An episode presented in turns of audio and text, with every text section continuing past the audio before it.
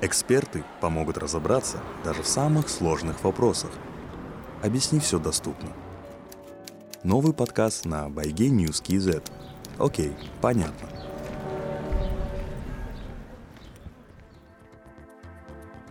Добро пожаловать на волну Байге News KZ. Вы слушаете подкаст «Окей, понятно». Меня зовут Гера Белялова. Пожалуй, немало казахстанцев задумываются о том, как не только жить от зарплаты до зарплаты, но и приумножать свои средства. Какой валюте хранить свои сбережения в 2021 году? Ответы на эти и другие вопросы мы попробуем узнать у доктора экономических наук Мирама Зикешулы Кажикена, а также у старшего аналитика Центра исследований прикладной экономики и автора телеграм-каналов «Казак Трейдер» и «Тингеномика» Галымжана Айтказина. День добрый, Мирам Зикешула. Добрый день. Если что есть хранить, конечно, надо сберегать деньги. Если на долгосрочный период то в долларах, в иностранной валюте. Это однозначно. Тенденция роста курса есть, надежная валюта. Если на краткосрочный период, скажем, на год сберечь на поездки какие-то, на приобретение каких-то товаров, то лучше в тенге – потому что там уже ставка достаточно весомая. Галымжан, а, день добрый вам. Все-таки в какой же валюте хранить свои сбережения? Все зависит от цели и горизонта инвестирования. Если речь идет про траты какие-то в краткосрочном периоде, то, конечно же, будет э, разумным хранить в тенге, так как вы будете тратить в этой валюте. А если, допустим, вы будете это хранить в долларах на краткосрочном, то вы больше потеряете от конвертации. Если речь идет про долгосрочный горизонт, о каких-то покупках да, за границей, то нужно хранить в долларах, так как все-таки в долгосрочном горизонте это защищает вас от э, э, волатильности курса тенге и от э, инфляции, соответственно. Да, вы так э, красиво начали. Краткосрочные и долгосрочные периоды. Это сколько примерно? Краткосрочно обычно год, долгосрочно больше трех лет. 5-10 лет и дальше. Галымжан, а где же хранить деньги? Самый популярный, конечно, инструмент, доступный да, казахстанцу, это, конечно, депозиты. Депозиты, в принципе, это отличный инструмент для хранения, э, по крайней мере, в национальной валюте. То есть текущие ставки по депозитам в национальной валюте все-таки позволяют э, покрывать инфляцию. Допустим, если сейчас инфляция по итогу 2020 года составила 7,3%, то депозиты сейчас дают где-то 9%. То есть в любом случае здесь положительно идет э, покрытие, то есть поэтому хранить э, под подушкой, конечно, нельзя. Все-таки инфляция стирает э, стоимость денег. Очень многие ребята, ну, мои ровесники, по крайней мере, переживают по поводу именно финансовой грамотности. Да, этих э, знаний не всем хватает. Как вы думаете, вот где можно этому научиться и как этому научиться? Надо начинать со школы, да, с 10 класса, 11 класса, давать первые азы финансовой грамотности. Вот я общаюсь и с молодыми людьми, со студентами, и с ровесниками. Народ грамотный. Дело другое, что многие небрежно относятся вот к этим расходам своим, надеются на авось. Вот здесь и происходят какие-то вот э, неприятности. Но еще один источник знаний – телевидение. Надо короткие ролики показывать людей, которые пострадали от небрежности, от беспечности. А, Галымжан, как вы думаете, нужен такой предмет вообще финансовая грамотность в школах?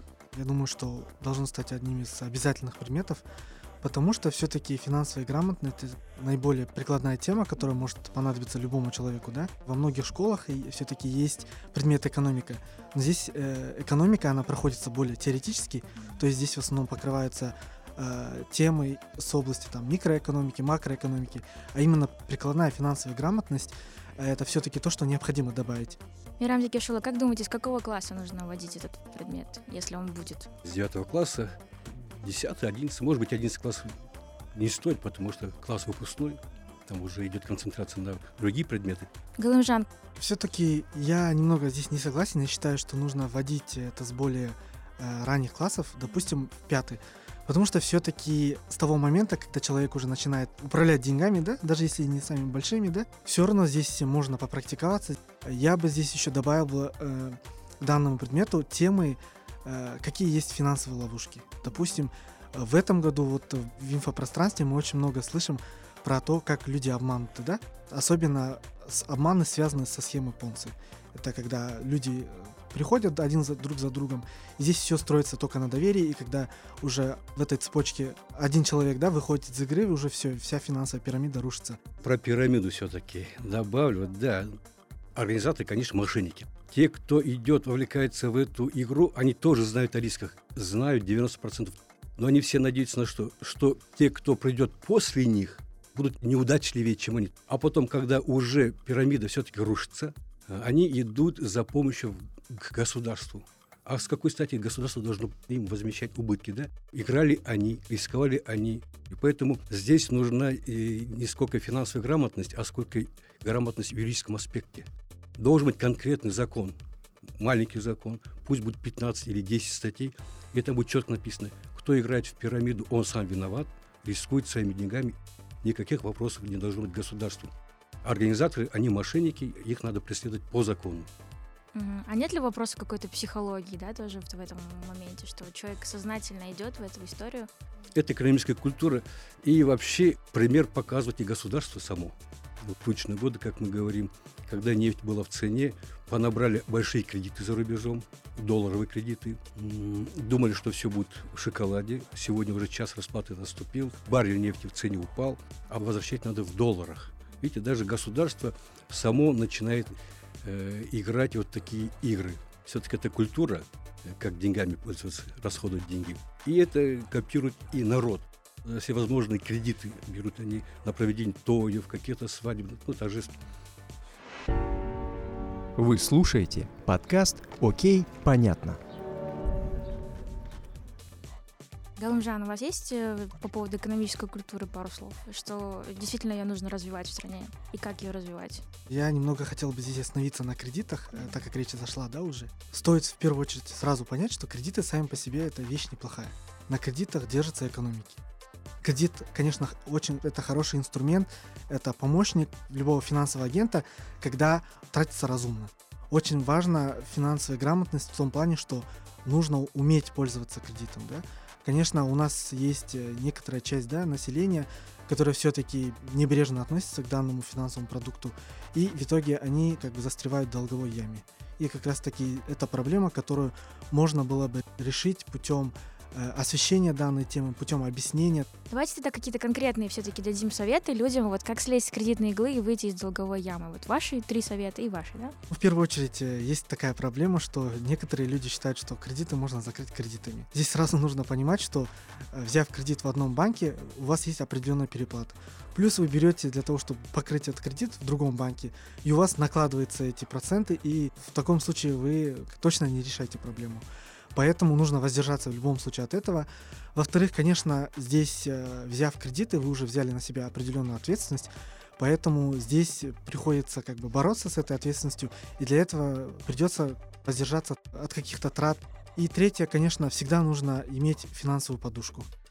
А чтобы сформировать эту финансовую подушку, есть самый простой это совет, это откладывать ежемесячно какой-то процент от вашего дохода э, для формирования этой подушки. Мирам Зикешола, как вы думаете, что же нужно сделать?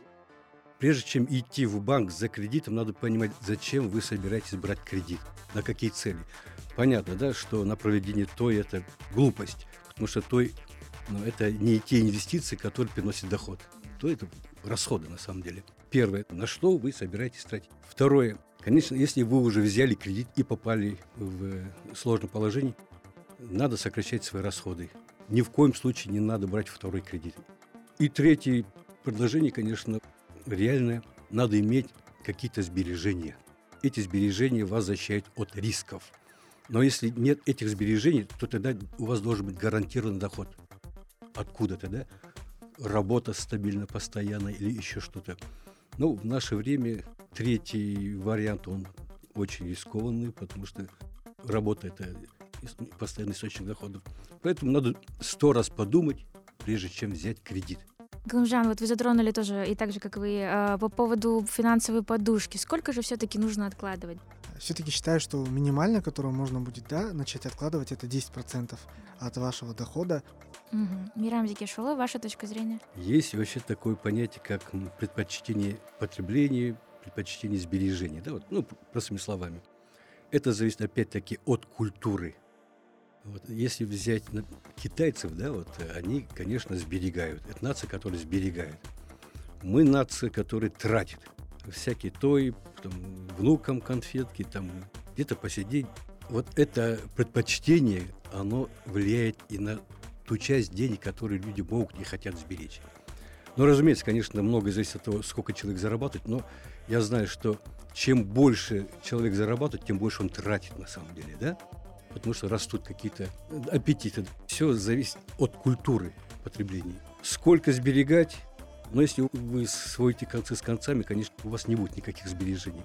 А если у вас есть какие-то доходы, возможность отложить, то, конечно, надо откладывать.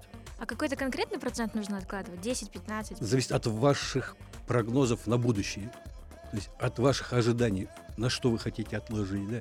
для каких целей сберечь. Все индивидуально. Нет общих э, правил. В голове должен быть риск на будущее. Заболею, останусь без работы. Вот на такие цели надо сберегать. Время узнать что-то новое. Новый подкаст на Байге News KZ. Окей, понятно. Давайте еще одну тему обсудим. Вот мы говорили про кредиты. Есть еще один популярный, не знаю, маркетинговый это или не маркетинговый инструмент рассрочка. Да? Сейчас везде эти акции. Там берешь какой-то предмет там, техники, быта, и можно его взять в рассрочку на 3, 12 и так далее месяцев. Как вы думаете, Галымжан, а, это действительно правильное решение брать вещи в рассрочку? Или это те же кредиты, просто замаскированные? Согласен с утверждением, что это все-таки больше маркетинговый ход. Вы эту рассрочку получаете от банка, то есть не от магазина. И, соответственно, Э, банк здесь э, платит за вас те деньги, которых у вас нет. Поэтому здесь э, особой разницы, конечно, с кредитами нету. Но тем не менее, это возможность для банка просто продвинуть свой продукт, свои кредиты. Поэтому все-таки стоит задумываться о том, стоит ли вам сейчас брать эту рассрочку, слэш-кредит, или все-таки стоит подкопить и взять да, на свои средства. Те же акции, которые, да, которых часто вот трубят, это все тоже большой маркетинговый ход, и всегда нужно быть на чеку. Угу. Мирам Зикешева, а вы что думаете по поводу рассрочки? Я скажу, как экономист, вообще-то полезно для экономики. Вот такие процедуры или операции в рассрочку, они оживляют экономику. Малый и средний бизнес, торговлю, сферу услуг. А с другой стороны, и человек да, может купить лишнюю вещь.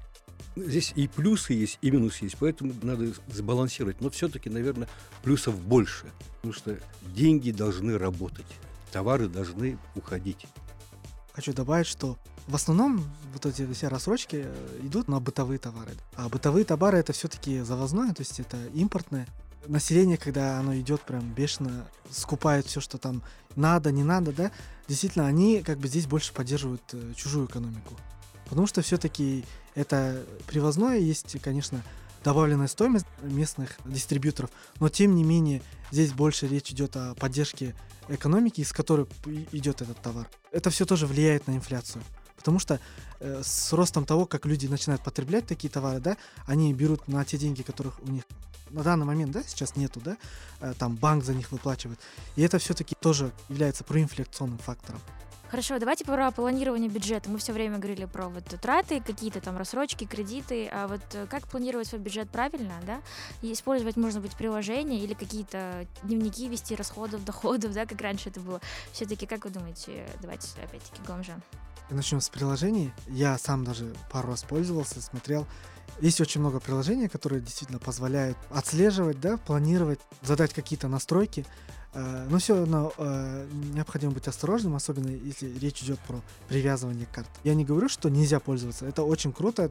Это работает, я думаю, все-таки будет достаточно, если вы сможете контролировать, записывать ваши расходы, там, указать все ваши доходы, и это позволит вам да, достаточно грамотно планировать, управлять а, вашими деньгами. Мирам Зикишула, вы как вообще пользуетесь приложениями? Почти 40 лет домашний наш бюджет семейно ведет моя супруга.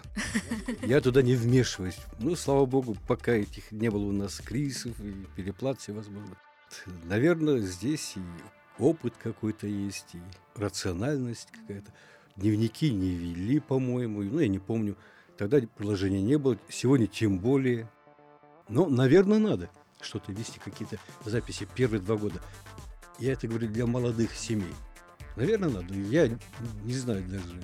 Я лично не пользовался. Галымжан, а у вас есть какая-то вот... Вы ведете тетрадку доходов, расходов, как-то все планируете бюджет? Это, конечно, не происходит на ежедневной основе, да?